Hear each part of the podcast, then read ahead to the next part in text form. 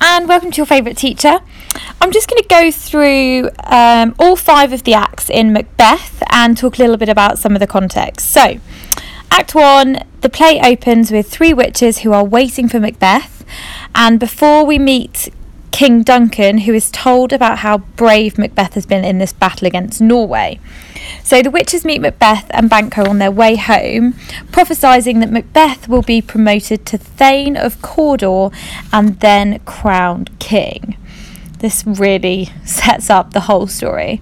Banquo's told he won't become king, but that his son will. So Macbeth writes a letter to his wife, Lady Macbeth, who starts to plot um, asking the spirits to help her.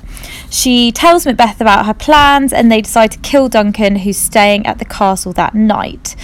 Macbeth gets second thoughts, but Lady Macbeth manipulates him into agreeing. So that's Act 1. Act 2. Before killing the king, Macbeth begins to hallucinate, seeing a dagger in front of him. He ignores this and kills the king anyway, returning with the bloody daggers meant for the guards. Um, this angers Lady Macbeth, who takes the daggers back to the chamber and smears smears the drugged guards with the blood. So the castle the, the castle wakes up, realizing that Duncan's been murdered.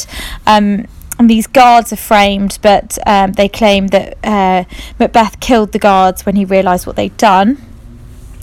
Um, Duncan's sons, Malcolm and Donalbain, fear for their lives and flee to Ireland and England, which sort of puts some suspicion on them in Act Three, um, Banquo is suspicious of Macbeth, who's holding a banquet to celebrate his coronation.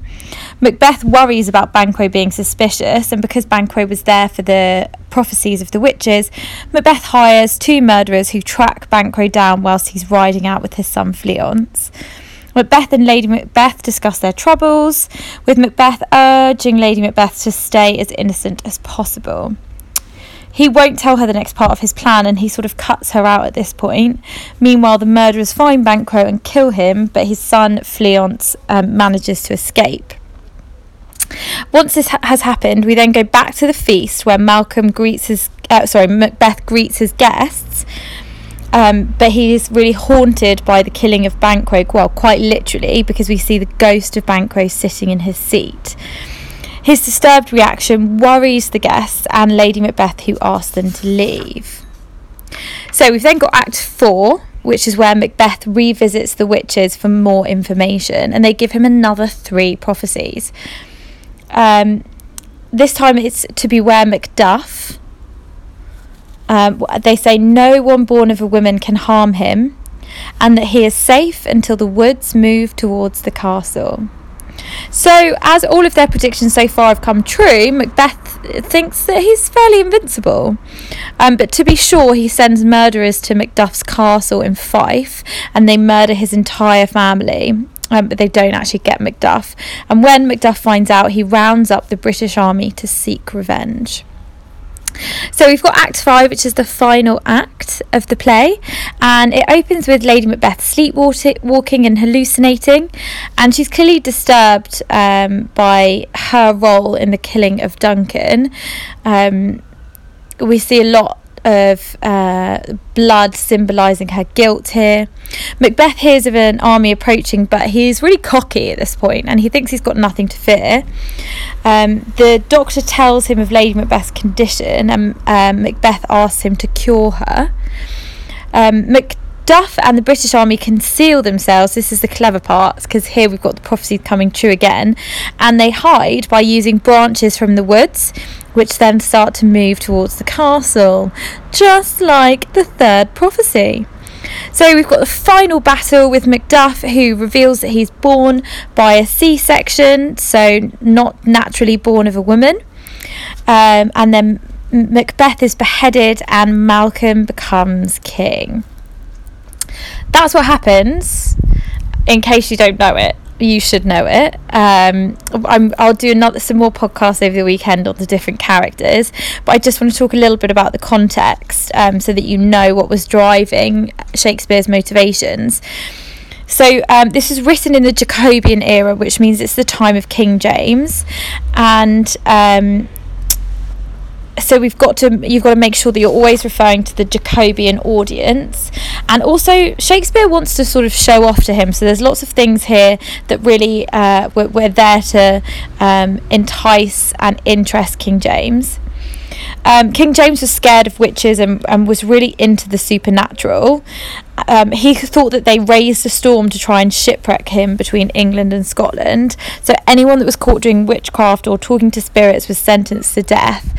And we see that here when we have Lady Macbeth kill herself. Like um, King James would have thought that that was a rightful end for her. Um, the role of, of men and the gender roles here um, are really are really quite interesting because the role of the man was to be brave and strong, and the more violent you were in battle, the more you were praised. Um, so Macbeth being so violent at the start of the play, and he's known as Brave Macbeth, but then that's actually a warning sign because he his then violence kind of causes um, a, you know massacre of all of his friends and family. Um, the role of women was to serve their husbands, to be obedient, passive, and do everything that they could to please their husbands. They weren't allowed to talk back or do anything considered a man's job.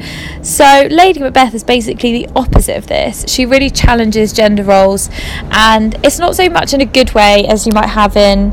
Um, in something like an Inspector Calls, where we have Sheila standing up to her father, and that's seen as good and progress. Here, the fact that she was so um, strong and manipulated her husband, it wouldn't have been well received by the audience. They wouldn't have thought, oh, we should all be more like Lady Macbeth. She is a real villain in this story, perhaps. Um, King, King James actually has a relative called Banquo, so perhaps Shakespeare including this character and making him really quite a noble, loyal character was a way of sucking up and you know getting in the king's good books. So there's just a few bits and bobs. There's more podcasts on things like the Great Chain of Being, the Divine Right of Kings. All of these are really important to understanding the process of events. But that was just a really, really brief plot summary in case you are sitting there stressing out because you don't have the foggiest clue what happens in each act. Try and put these things in a timeline so you know what happens when and get at least a couple of quotes from each act that you can use to represent what you know and back up what you're saying. Good luck!